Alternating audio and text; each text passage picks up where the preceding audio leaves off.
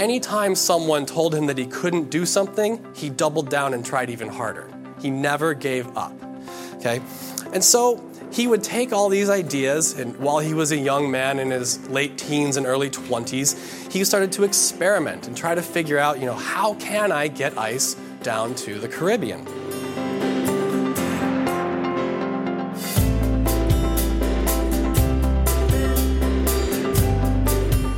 Welcome to the Acton Vault podcast, a product of the Acton Institute for the Study of Religion and Liberty. I'm Eric Cohn, executive producer. For this episode, we're taking you back in time to December 2019 and a talk from our Acton Lecture Series. The year is 1837. Imagine that you live in Calcutta and a man with a thick Boston accent offers you some ice cream. There is no such device as a refrigerator, much less a freezer, and yet here he is, a man offering you a cold and delicious treat. How did it get there? In this lecture, economist Dave Hebert explains how ice harvesters in 19th century Boston were able to create their own system of property rights that allowed each person living around a local pond to thicken ice as needed. The result? These entrepreneurs shipped blocks of ice to destinations as far flung as India, opening up a new market to places where ice and all its benefits did not exist. Dr. David Hebert is chair of the economics department and associate professor of economics at Aquinas College in Grand Rapids, Michigan. He graduated with a bachelor's degree in economics from Hillsdale College in 2009 and then attended George Mason University, where he earned a master's in 2011 and a doctorate in 2014. During graduate school, he was a F.A. Hayek Fellow with the Mercatus Center and a fellow with the Department of Health Administration and Policy, and also worked with the Joint Economic Committee of the U.S. Congress. Since graduating, he has worked as an assistant professor at Ferris State University in Big Rapids, Michigan, and Troy University in Troy, Alabama, and was also a fellow with the U.S. Senate Budget Committee, where he authored a comprehensive report on federal budget process reform. You can find additional resources in the show notes for this episode, as well as previous episodes on our website at acton.org slash podcast. If you like this program, you can help us reach even more listeners by sharing it with a friend and by leaving us a five-star review on Apple Podcasts. We welcome your comments as well. Acton Vault is available on Apple Podcasts, Google Podcasts, Spotify, or wherever you listen.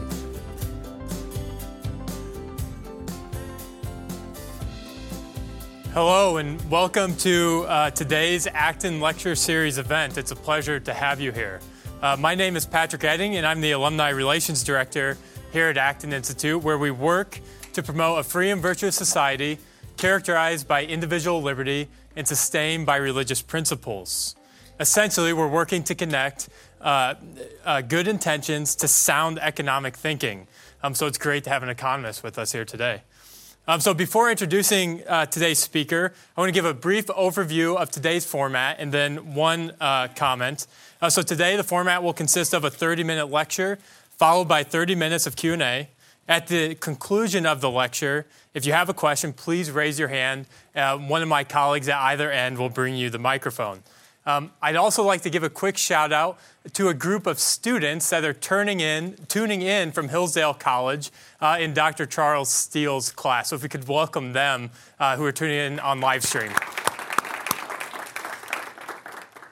So it's an honor uh, to introduce today's speaker who made the long trip through the bitter cold uh, from Aquinas College. Um, they, Dr. David Hebert currently serves as the director for the Center of Markets, Ethics, and Entrepreneurship at Aquinas College. Um, Dr. Hebert attended Hillsdale College, which explains why so many students are tuning in today, um, for his undergraduate de- degree, where he discovered a love for economics. Um, he subsequently enrolled at George Mason University uh, for a graduate degree in economics. And so now, Dr. Hebert uh, holds a PhD from George Mason University, where he studied under world renowned economists, including Peter Boettke and many others. He has published in a variety of journals, books, and popular, popular outlets on the topics of public choice and public finance. His current research interests have led him to study why the U.S. tax code grows longer, more complicated, and includes more loopholes each and every year despite the overwhelming majority of Americans wanting a shorter, simpler tax code with fewer loopholes. I think you and I both are hoping that he figures this problem out quickly. Um, but most importantly, uh, Dr. Hebert is the new father to his adorable son, Wesley, who's just a few months old now. Um, and I'm told he is also an aspiring econ- economist. Um, so please uh, join me in welcoming Dr. David Hebert to the Acton Lecture Series stage. Thank you. All right. Well, thank you guys so much for having me, and thank you, Patrick, for that wonderful introduction. Uh, what we're going to do today is, is talk about one of my favorite areas of research that I've ever been involved in, uh, which is on the Boston ice trade. And I'm going to approach this topic from an economic perspective, which might seem a little bit strange, uh, but I am an economist. I do firmly believe in economic imperialism, uh, which basically says that economics is the best subject for understanding these things. Now, Victor Claar, for those of you that were here last month, uh, Victor gave us a great segue into today's topic. So at the end of his talk, he mentioned that economics is so much more than just talking about unemployment rates, profitability, you know, being a good steward of resources, et cetera, et cetera. What economics really is, is it's the science of life. It's the science and the subject of understanding the actions of people, the interactions of people, and the consequences of those interactions. Okay, so in other words, in the words of Peter Boettke, one of my mentors, economics is like the golden key. It unlocks the secrets of the universe. And the great thing about economics is you don't have to be stingy with this key. The more people you share it with, the more secrets of the universe you can unlock. It's not necessarily about boring subjects, but instead about the mystery of the mundane and being an economic detective. So, in a lot of ways, economists are actually a lot like Batman. We solve mysteries and we catch the bad guys. so, within this framework, within this mystery of the mundane, I thought to myself, what could possibly be more mundane than ice? Right? If you think about it, we've all interacted with ice at one point or another. In fact, there are buckets of it available for free back there. Okay? So, what I want to do is, is set the stage for a little bit of, of storytelling. Imagine that the year is 1837 and that we're in Calcutta, India. Some man with a thick Boston accent, which I won't try to imitate, uh, comes up to you and offers you some ice cream. You've never heard of this before. How did it get there? And what in the world is that mysterious rock that looks kind of like a diamond, but is getting smaller over time and seems to be sweating? And when you touch it, it's actually cold. Keep in mind that at the time there was no refrigeration as we typically think of it today. There was no electricity really. And really, insulation was in its infancy. So, one problem that you need to solve if you're going to have ice in India is the problem of storing the ice. Now, for a long time, ice was stored in underground ice houses. Uh, this one here is actually a picture of the ice house that was built in 1802 at the White House for Thomas Jefferson when we moved the capital from uh, Philadelphia down to Washington, D.C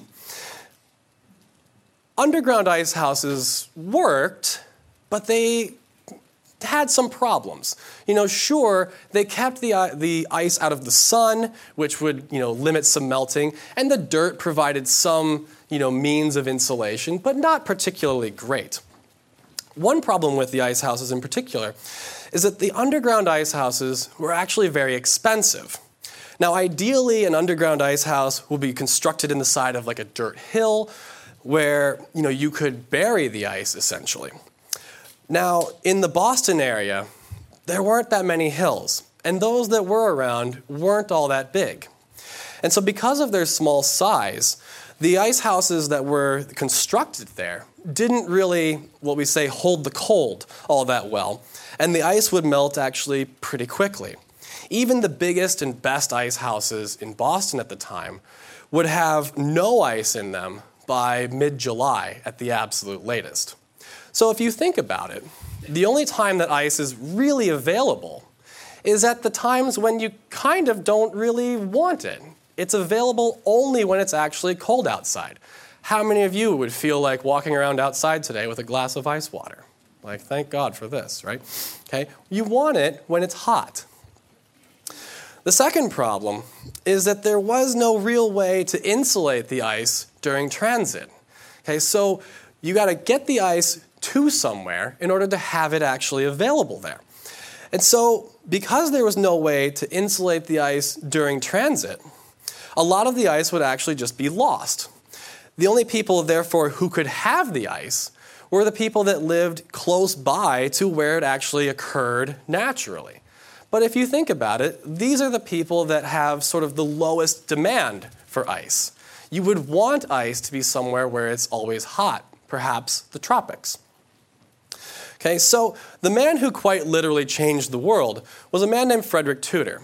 Now, this person, uh, later on in life and, and after his death for several generations, was known uh, throughout the world as the quintessential Yankee. And I'll come back and tell you why, uh, why he was known so, so far and wide. Frederick was the son of a wealthy Boston lawyer. He attended Harvard at the age of 13, uh, but decided that it was boring and entirely esoteric, something that's probably true still today. Uh, and instead of going to school, decided that he wanted to go into business. Now, due to some family circumstances, uh, he, his, he and his brothers got to take a trip down to Havana, Cuba for an entire summer. Talk about a rough life. And while they were down there, they dabbled in some business. So their father sent them down there with $1,000 in cash, and their goal was basically to survive the entire summer, trading in you know, coffee and molasses and all sorts of things like that.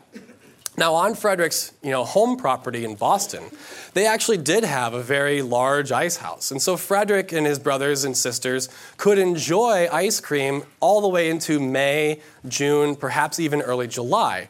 And so he was familiar with these things. And he reasoned that if he could find a way to get that ice all the way down to Cuba, well, those people would pay very handsomely. And so he reasoned that the best way for him to make as much money as possible would have been to ship ice from Boston down to Cuba. After all, it's hot there. These people would welcome a short, you know, even brief uh, relief from some of the heat. now, this is a picture of Tudor's ice diary. Uh, Frederick was actually meticulous in the amount of notes that he took, and he kept diaries for different things, aspects of his life. So he had an ice diary, he had a personal diary. Uh, store, the legend goes that he had a personal, like, dating diary, but I've never been able to find any records of it other than a footnote in one of the, the few books on the subject. On the cover has uh, what I think is just the greatest quote that really summarizes his personality. And I, I don't blame you if you can't read it. Uh, it's in his spidery handwriting. So, what it says uh, it says, He who gives back at the first repulse and without striking the second blow despairs of success, has never been, is not, and never will be a hero in war, love, or business. So, this sets the stage for the type of person that Frederick was. Anytime someone told him that he couldn't do something, he doubled down and tried even harder. He never gave up. Okay?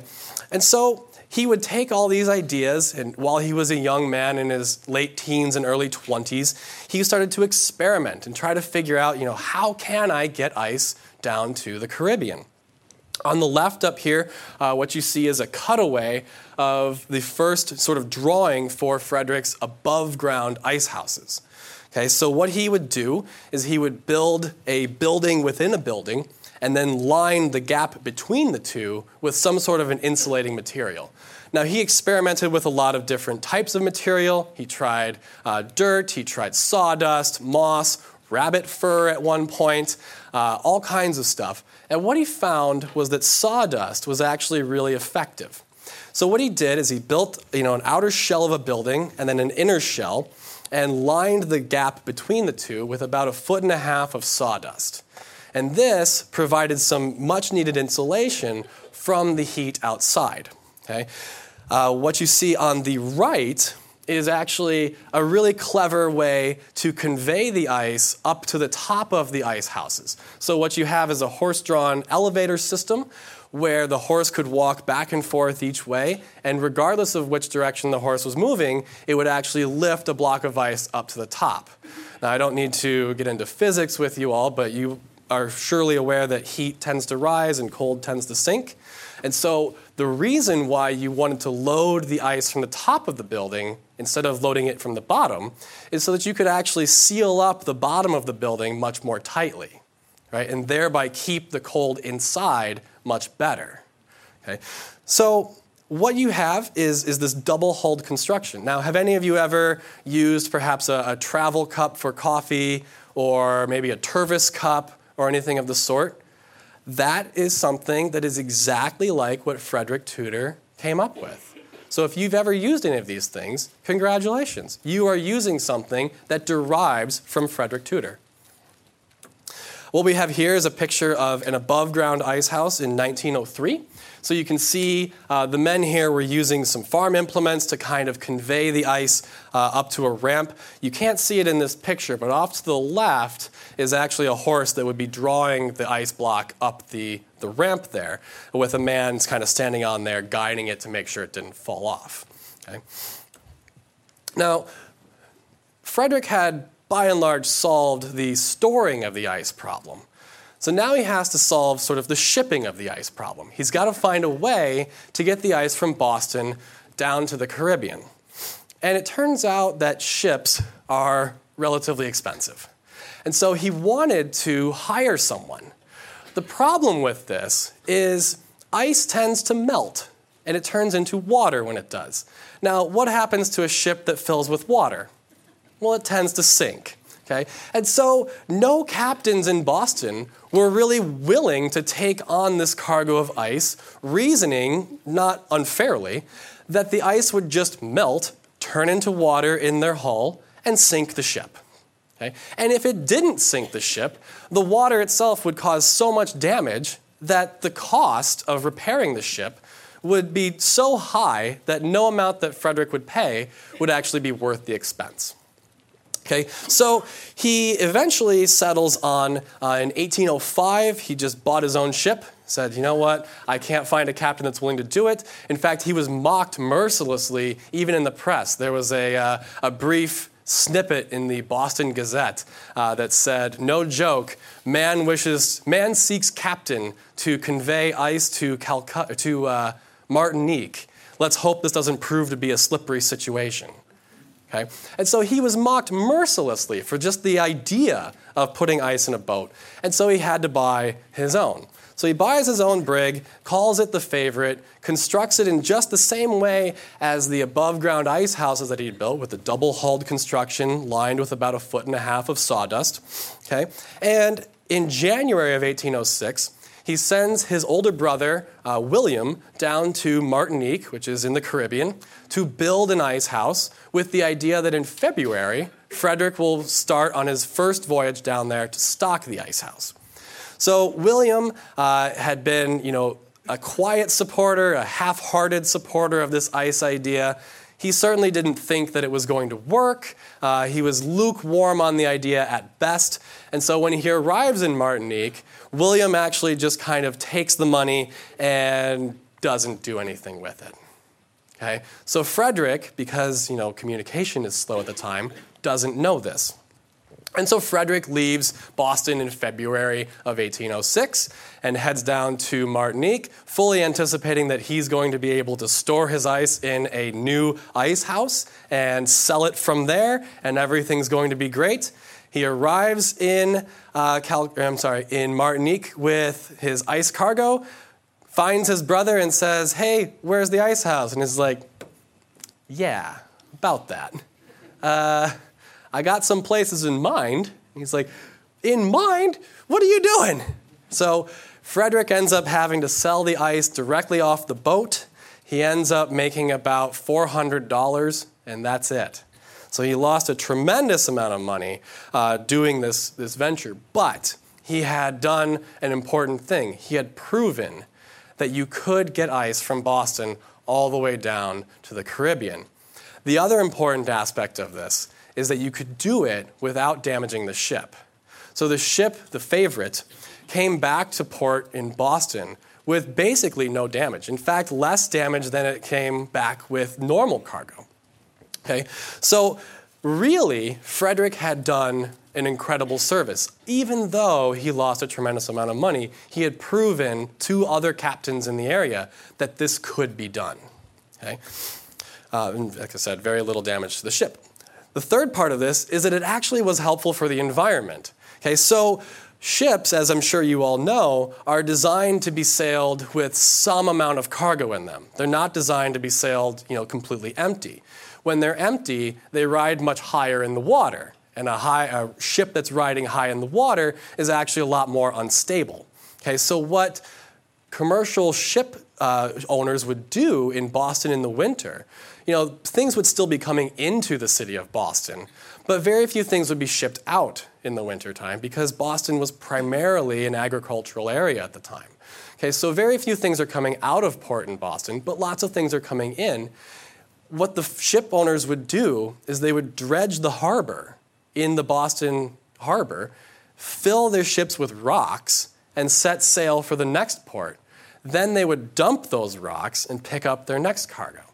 So this had a serious effect on the Boston ecosystem, but it also had a serious effect on the ports where they dropped the rocks as well. Not only did it affect those ecosystems directly, but later on, those ports would also have to dredge those rocks back out. Okay? So by having this cargo called ice that you could ship in the wintertime, you saved the, the, the ship owners from having to actually dredge the bottom of the rock, from having to destroy the environment there, and having to dump rocks in other places as well. So it ends up being tremendously valuable for the environment. Now, the third problem uh, in Boston is that there were lots of people with not a lot to do. So I'm, I'm going to skip over some of the details here because there were uh, periods where Frederick lost tons of money and period where Frederick made tons of money as well. He went up and down, you know, for, throughout the 18 teens and the 1820s. By about 1825, though, he was pretty consistently profitable. So he was making a lot of money at this. So in the Boston area in the winter, there were a lot of people sitting around with not a whole lot to do. It was cold. Couldn't farm at the time. And they had lots of farm implements. And so what this did is it attracted a lot of new entrants into the ice industry. By about 1830, there were over 20 ice harvesting companies in Cambridge, Massachusetts alone. Okay? And so what these farmers would do is they would use their idle farm equipment to try to harvest ice and sell it to these shipping companies. One of my favorite examples uh, comes from a guy named Nathaniel Wyeth, who lived on Fresh Pond, uh, which was sort of the epicenter of all of this activity, which was in Cambridge, Massachusetts. Wyeth, uh, as we found, or as Frederick Tudor would find, is Wyeth had these blocks that were always like regularly sized, they had right angles everywhere, they were rectangular, basically the same size for every single block. And the wonderful thing about that is that you can position them next to each other and they won't slide and knock into each other during transit. Okay, so one important thing to keep in mind is that ice melts in proportion to the amount of surface area there is. Right, so this is why if you go to the freezer and you want your drink to be chilled fastest, you should actually get the crushed ice. It has the most surface area. It's also why at those fancy bars that have like the the round spheres of ice, and you say, oh, what a, what a wonderful thing. Our ice is super cold and that's why it melts slowly. No, it's not because of that. It's because they have less surface area when it's a sphere. Okay, so it's just physics. Okay, so what you want to have are large blocks of ice that have as little surface area as you can because those will melt the slowest. Wyeth was able to cut his blocks into basically perfect rectangles in very large size whereas everyone else was cutting theirs by hand. Okay, and so the hand cut ones would slide around in transit, knock into each other, break into little pieces, melt a lot faster. Wyeth's blocks didn't. So what Wyeth was doing was actually using some of these farm implements to score the ice into like a grid-like fashion, and then he would hit it with a really heavy rod and break it into basically perfect rectangles. It was genius. Okay? And it ends up actually becoming a part of US patent law uh, and setting the stage for a whole bunch of stuff that went forward, but we can, time permitting, get into that in the Q&A. Okay? So the fourth problem here is that there were no property rights. Okay, so what property rights do is they help us solve what we call the tragedy of the commons. The tragedy of the commons is basically a story where a valuable resource, because it isn't owned by any one person, ends up being used by every person to a degree that is perhaps above sort of a sustainable level. So it's the story of why uh, the American buffalo is virtually extinct, whereas cows are so abundant that we're actually concerned about their flatulence and causing global warming. Uh, there were stories of elephants in Africa, you know, being over harvested for the ivory in their tusk, and that being solved with uh, privatizing the ownership of the herds. It's why clear cutting forest lands happens in the rainforest. Basically, it's a story of a lack of property rights. And what property rights allow you to do is not only use a resource, but exclude other people from using that resource. So, for example, this is my laptop. You can't use it unless I say so. The cell phone in your pocket is your cell phone. If I walked up and took it and tried to use it, you would be rightfully upset. Contrast that to perhaps a payphone, right? Which typically, yes, it's owned by someone, but how many of you have seen, well, one, how many of you have seen a payphone lately, right? So that's not perhaps the best example, especially for college students watching, because they're like, the heck is a payphone, right?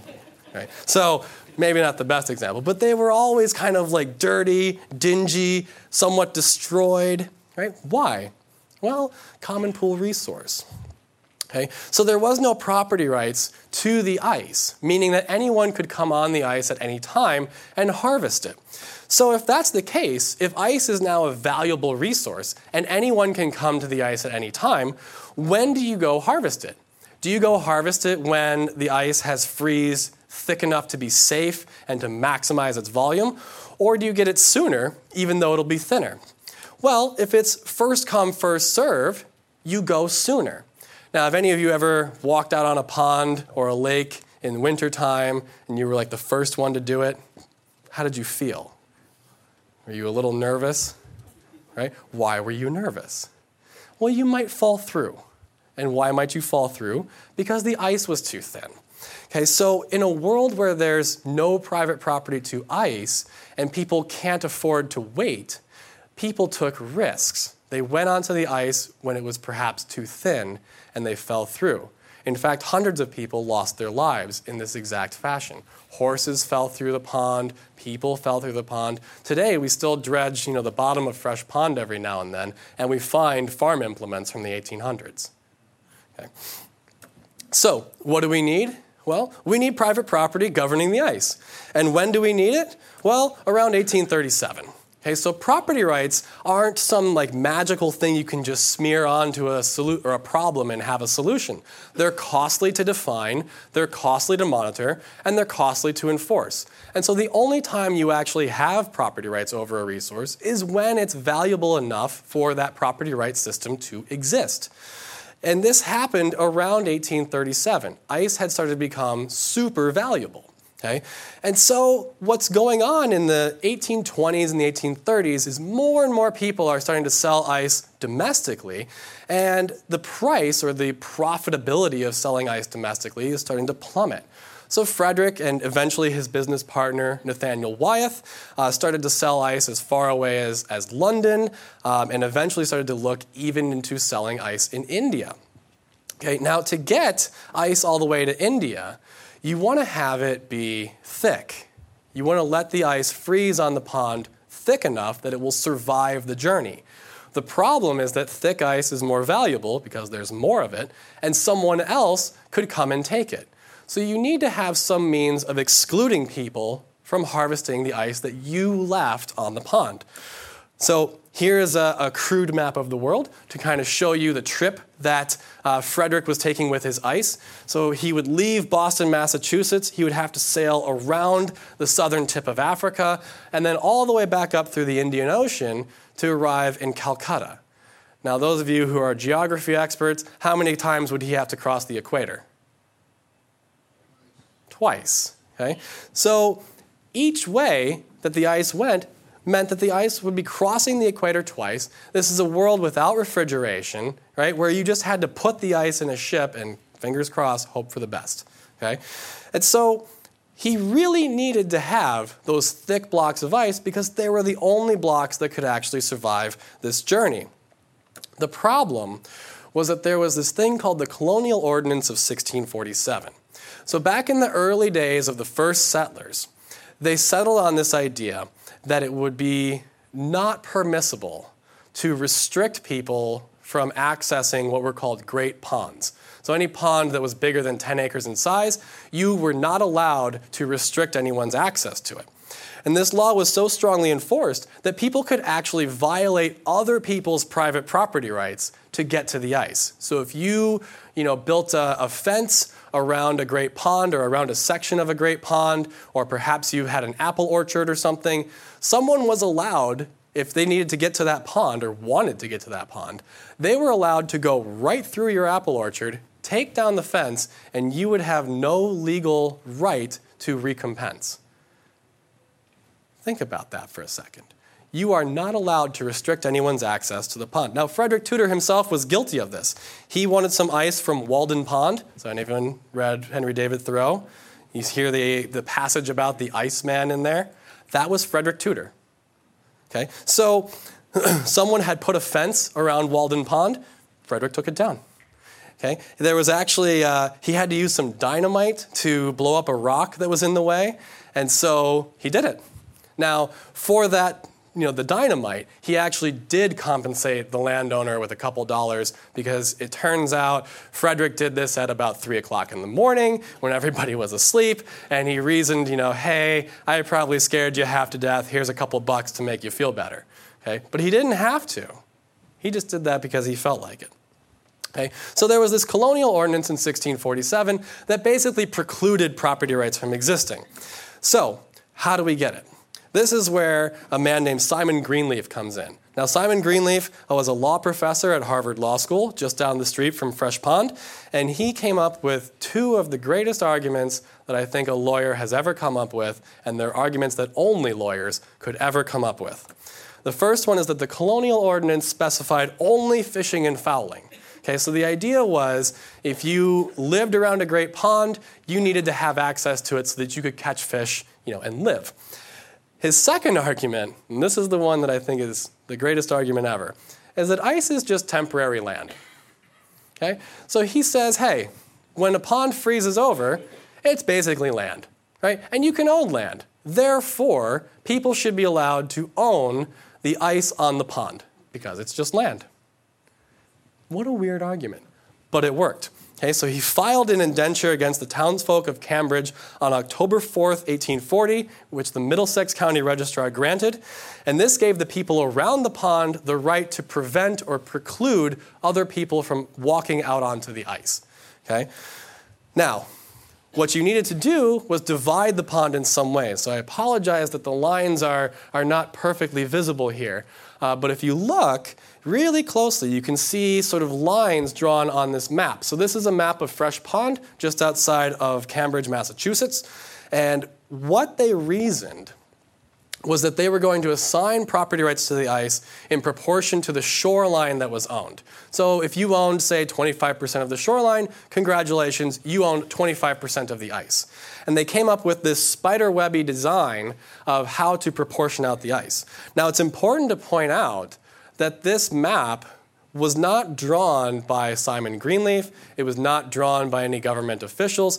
This map was settled on by the people around the pond themselves. They got together, they established these rules privately, and then submitted them to the registrar's office for approval, which the registrar's office uh, granted on November 18th of 1841, making this map essentially the law of the land.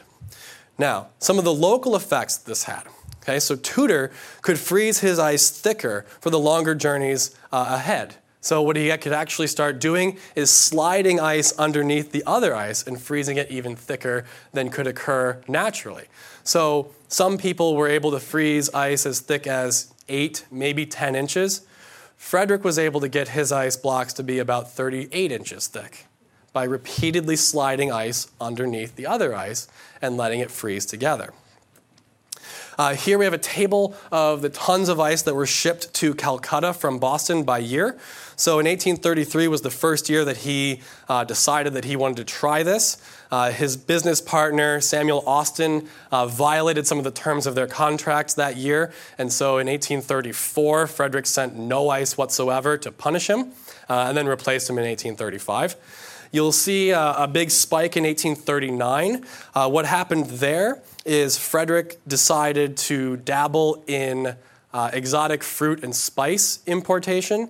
And so he sent a very large cargo of ice to India, reasoning or with the idea that he could send uh, some of that ice back and use it to refrigerate fruits and spices on the journey back.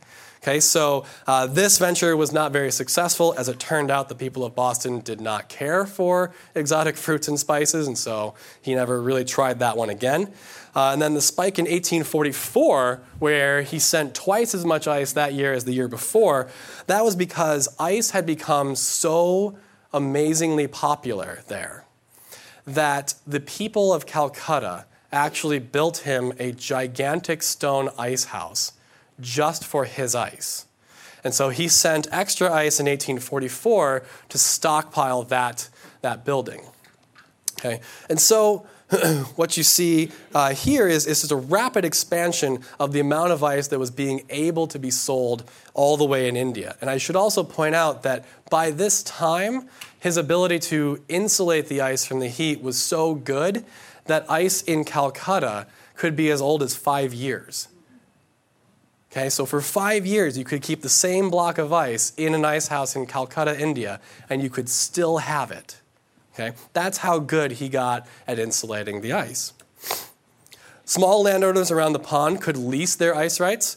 And so what you saw is in places where you know you owned a very small sliver of the ice, you could actually lease it out to someone else instead and let them harvest the ice for you uh, and perhaps pay you royalties for the ice, or they'd just lease the ice and say, here's a, a sum. Uh, property values around the pond skyrocketed. So prior to 1840, uh, land there was about $130 an acre. By 1848, people were turning down $2,000 an acre. Okay, this reflects the value of the ice uh, on the pond. Some of the global effects uh, people all around the world had access to refreshing beverages and ice cream. Now, this sounds you know, somewhat trivial, but here's kind of the thing ice cream at the time was a luxury that was only available to the upper class people only during certain parts of the year and only in certain parts of the world. By 1845, ice cream was available so regularly and so cheaply that even the upper, lower class people in India could afford to buy ice cream for their family once or twice a week. So think about how much that price must have fallen. Okay. Fresh food became more readily available, so the design of the above ground ice house was perfectly suited to railroad cars, which were starting to come about. Uh, this allowed us to keep food fresher for longer, meaning farms could grow more food and take advantage of economies of scale to sell to a wider customer base. So hunger rates around the world dropped precipitously. There were also medical advancements. So ice became so cheap basically everywhere in the world that we could start experimenting with it. So if you had a fever or if you were uh, overheating or just in general not feeling well, we could actually feed you ice chips and try to bring your temperature down. So hundreds of thousands, if not millions of lives all around the world were saved because of this.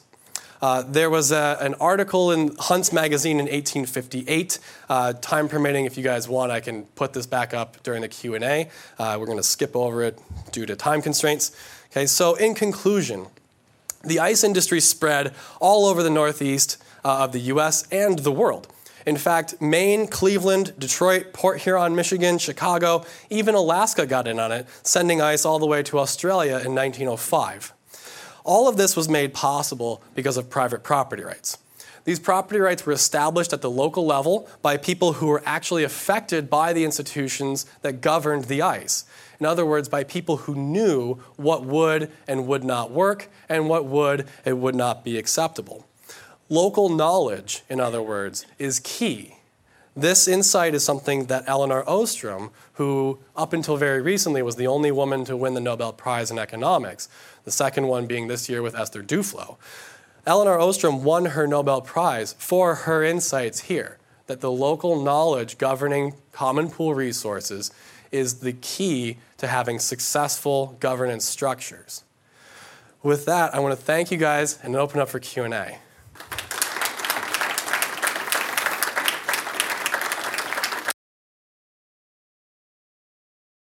So, how long did it take to get from Boston to Calcutta, and how long from Boston to uh, Martinique? And what what year did he start doing the Martinique? So Martin, runs? yeah. So the Martinique run started about 1806 and continued kind of for for his entire tenure. So that was his his bread and butter you know, one that he was known for. Now, I should uh, mention, so I've, I've made Frederick Tudor out to be like an American entrepreneurial hero. Um, he did succumb to some of the crony capitalism things that, that we're all concerned about. Uh, he secured uh, basically monopoly privileges in Martinique which is why he continuously sold ice there. He could basically, he was the only person allowed to sell ice there. And he would pay people off with 100 pound blocks of ice to, to do it. So he, I don't want to, you know, glorify him entirely, or you know, he did have some issues.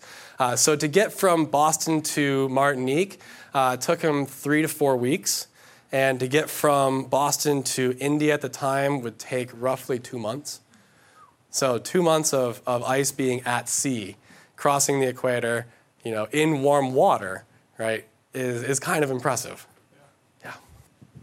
Why could this not take place under socialism? yeah, great question.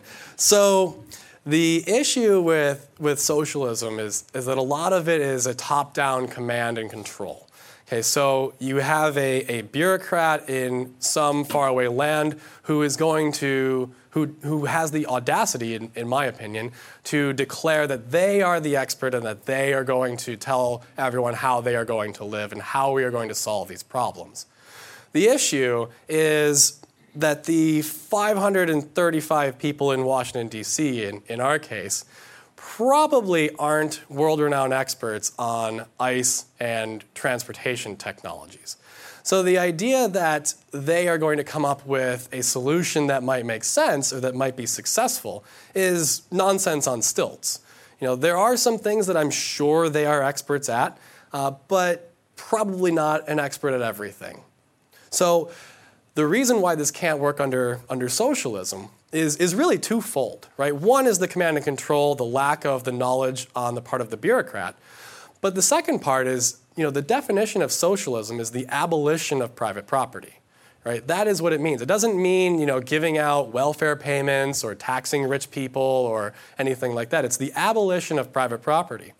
All of this is contingent on the existence of private property.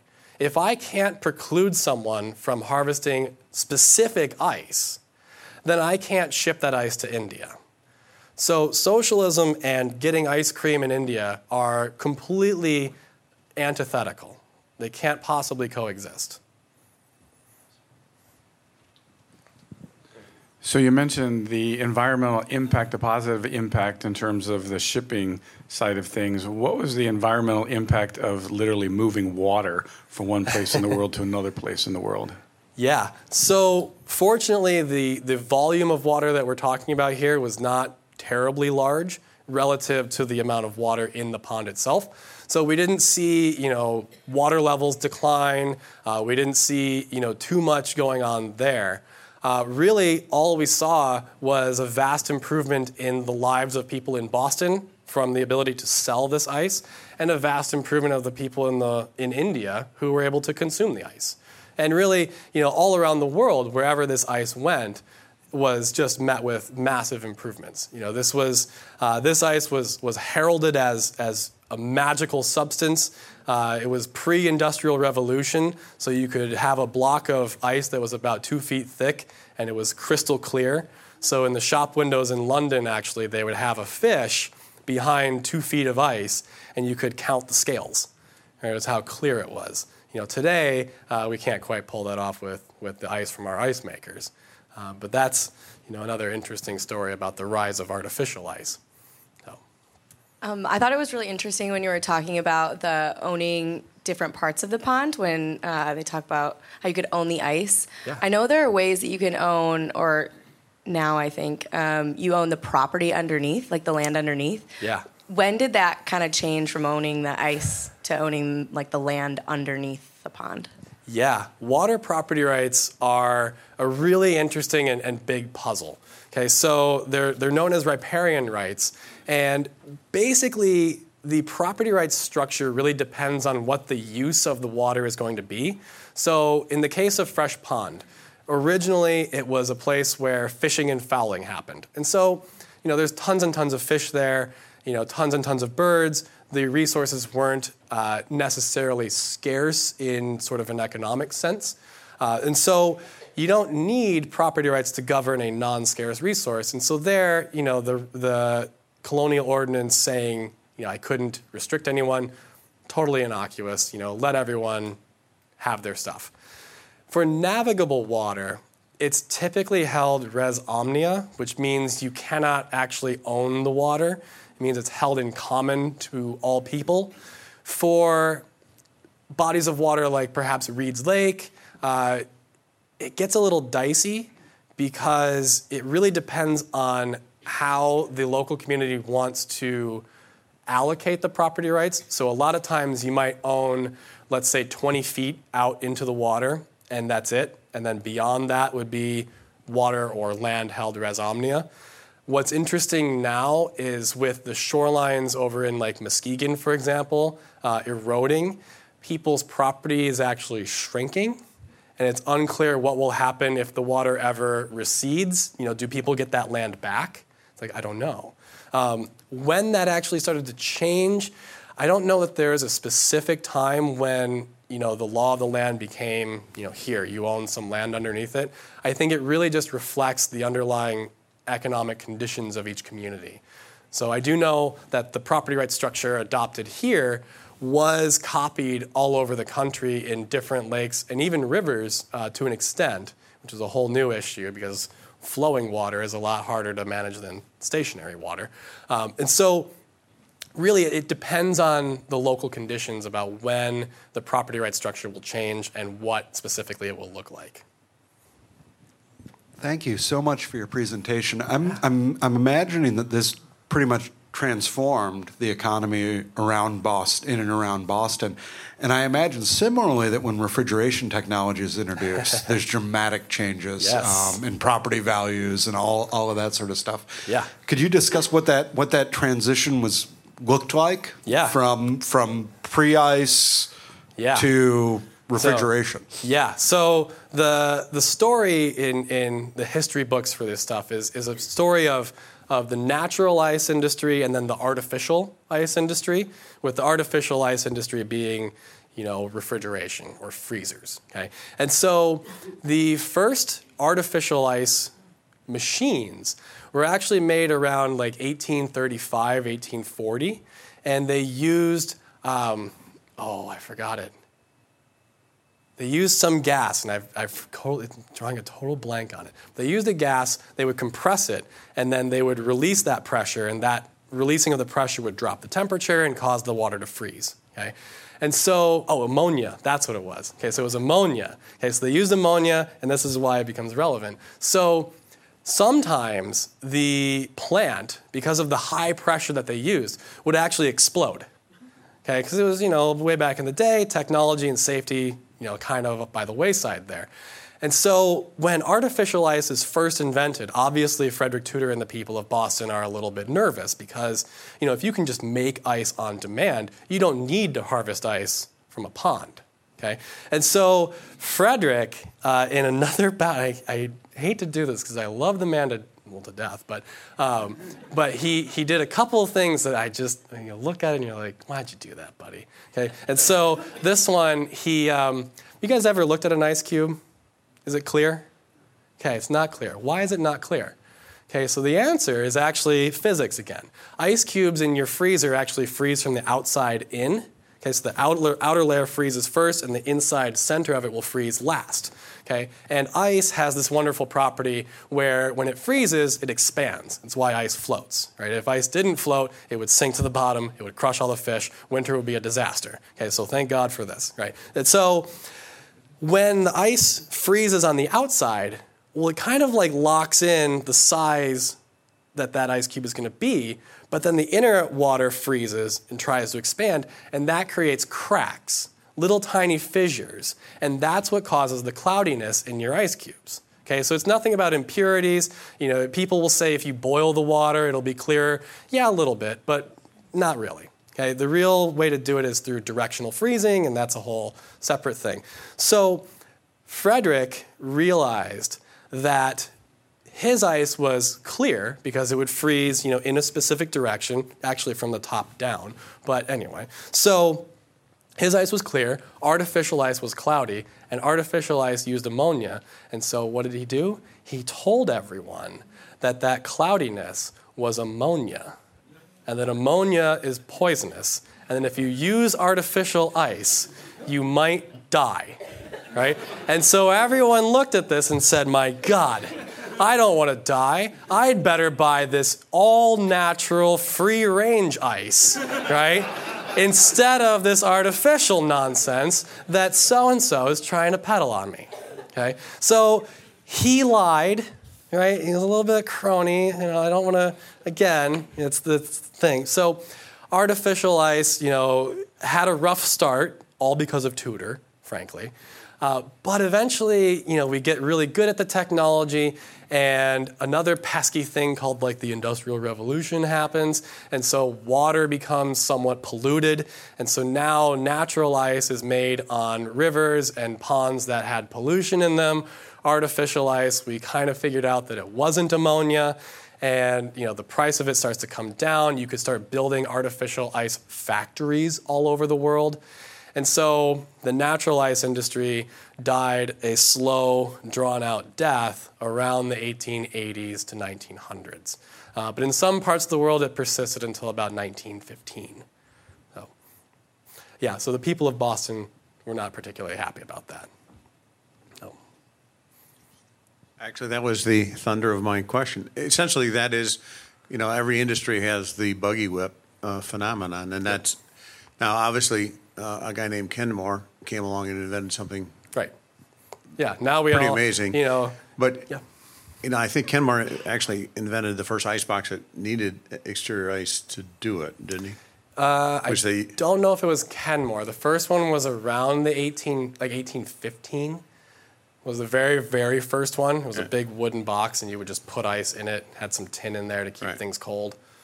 Right. I think and that's what I was trying to figure. I mean, obviously we see the symbolism of ice cream, but I think a lot of the the royalty, whatever, used that for the ice box them, Yeah. themselves. Yep. Right.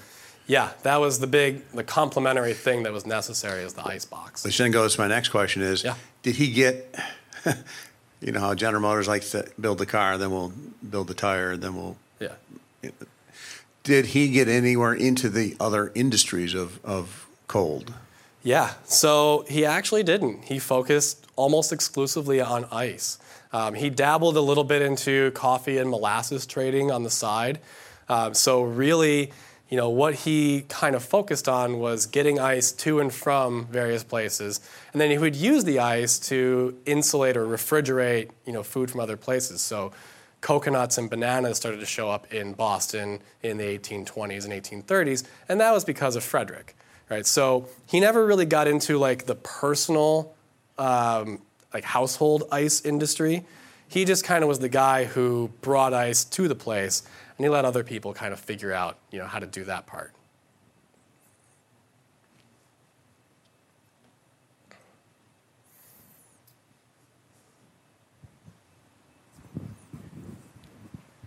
What is the status of private property rights at present, in your opinion? Ooh. Uh, I think that they are being severely encroached upon. You know, it's it's um, one of those areas where we've we've sort of lost sight of how wealth in society is is generated. You know, we had Elizabeth Warren recently come out and say, you know, you, you drove on the roads, therefore anything that you built is, is partly ours. Right? And it's like, well, you know, I paid my taxes to build the roads, so haven't I paid my, my fee to build those things? Um, so I, I think we're in a, a world where property rights in general are being encroached upon, being diminished severely, and I think they're in general misunderstood. So, property rights, you know, yes, they delineate who owns a resource and who can use the resource, but they also put restrictions on you know what you can do with the resource. So I like to think about property rights instead of as being held in the object itself. It's really a bundle of things that I'm allowed to do with the thing. So you know this is my laptop. That's true. I'm allowed to use it to you know make presentations, you know to surf the internet, to take notes, et cetera, et cetera. I'm not allowed to use it to like throw at you. Right? So I don't have that property right. So property rights properly understood aren't just restrictions on what other people can do with the resource, they're also restrictions on what I can do with the resource. And so I think there's a, a big misunderstanding of, of what they are and a vilification of them to say, to a point where we say, you know, let's, let's move towards socialism, let's move toward communism and abolish these things called private property, and therefore everyone can have whatever they need. It's like, that doesn't seem true. You know, we tried a, a system of not having property rights, and it was called the Dark Ages. Not exactly a fun time. So I hope that we can return to understanding what they are. Um, I'm not optimistic about it happening anytime soon, though.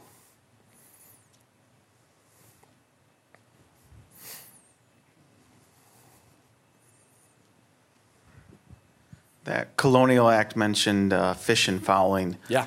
Did anyone ice fish? back then, and how did that? Did anyone raise that point about ice fishing? Yeah, so ice fishing uh, was a big contentious thing. Uh, the basic idea was once there was ice on the pond, so once the first freeze happened, that pond would be considered land until you know there was not going to be a refreezing. So even if someone you know cut a hole in the ice and you could see water, right? That wasn't legally defined as water until the big thaw, until there was basically no ice on the pond whatsoever. And so that was the one, you know, hiccup area where a lot of people were a little worried about it, uh, but they kind of were able to solve it through uh, transfer payments from, you know, the, the people around the pond to the people of, the, of Boston. So basically, you paid extra, essentially, taxes for owning the pond.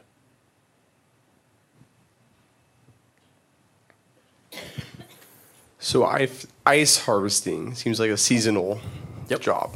So did he store it and ship it all summer, or did he? Yeah, yeah, yeah. So his, uh, so he was so good at storing the ice. I mean, he kept it year round. You know, even uh, so, I mentioned that in Calcutta they had ice that would be five years old. And so in Boston, where he was harvesting the ice, yeah, he kept it, you know, in basically in perpetuity. You know, the ice would melt a little bit during the non-winter months, uh, but it would last essentially. And so every single day there was a shipment of ice leaving Boston year round. So by and that happened by about 1822 or 1823 is is literally every single day a ship would leave Boston's port carrying ice going somewhere. So, yes, a seasonal business, but year round activity. If people would like to learn more about either ice harvesting and Frederick Tudor or private property rights, are there any books that you would recommend? Yes, absolutely. So, if you want to learn more about the Boston ice trade, uh, the single best book is by a guy named Gavin Weightman. It's called The Frozen Water Trade. I forget what year it was published, but it's available on Amazon for like $7. If you want to learn more about private property rights and governing the commons, Elinor Ostrom's book, uh, Governing the Commons, uh, which is the book that she ultimately won the Nobel Prize for, uh, that's also available on Amazon. And actually, if you look hard enough, there is a PDF of it available for free. Uh, and it's open access, so I'm not telling you anything illegal, right? So don't worry. Uh, so you can read uh, that book as well. Um, and if you want to read more about this, uh, my paper on this was published in the 2013 edition of the Journal of Private Enterprise.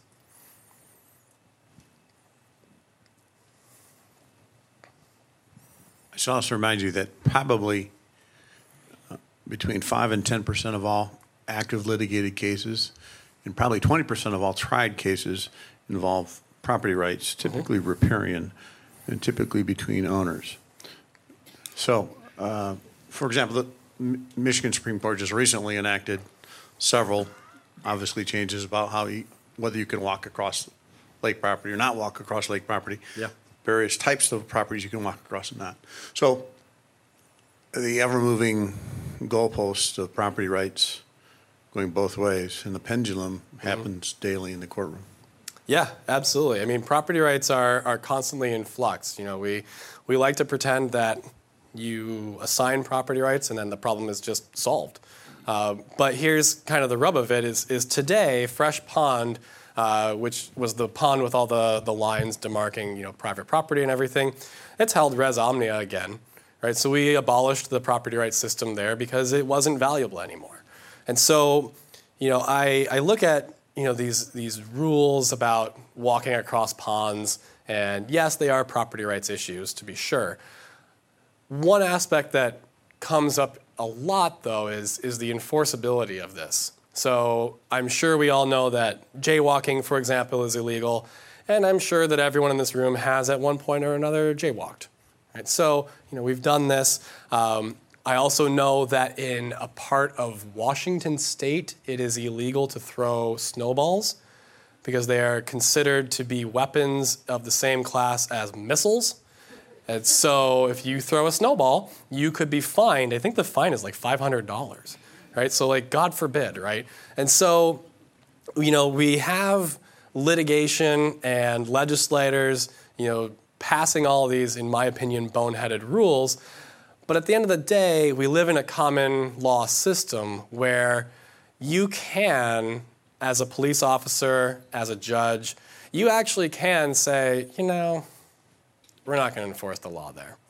Right? It's called jury nullification. I probably could go to jail for telling you about it. I'm not really sure. The law is very unclear on that one. Uh, but you know, if you ever want to do that, if you ever get summoned for jury duty and you want to get out of it, you know, a really easy way is to say, I believe very firmly in jury nullification. The prosecution will say dismissed, and you can go home. Right? So, you know, I'm just saying, if you don't want to do your civic duty, easy way to get out of it.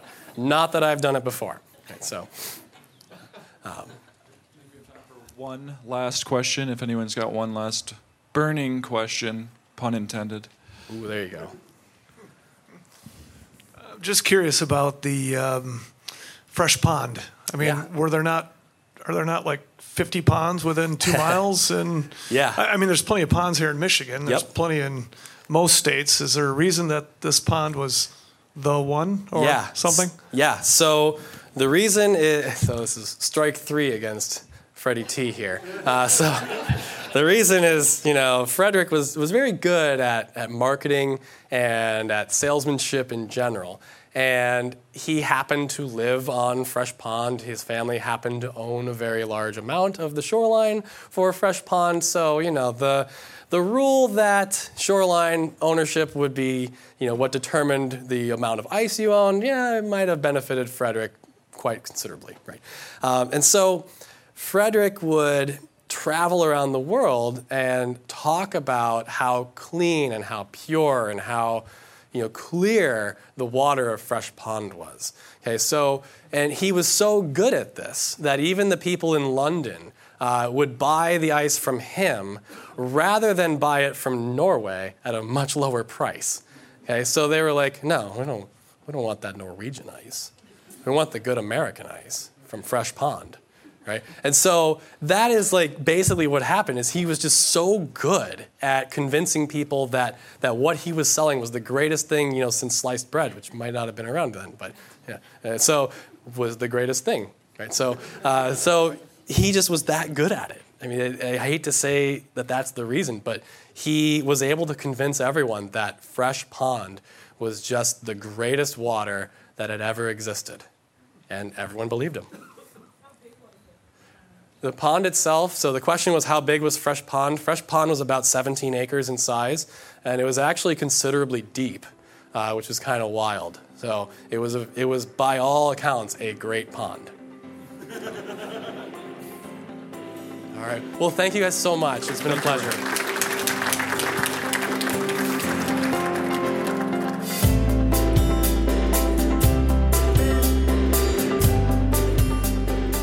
As always, thank you for listening. Our team loves putting this podcast together for you. It's encouraging to hear from our listeners. Feedback is incredibly important to us because it lets us know what you'd like to hear more of, including the kinds of topics you're interested in most. If you have comments, feedback, or ideas for a show topic or interesting guest, you can email our team at producer at acton.org. Until next week, for Acton Vault, I'm Eric Kohn.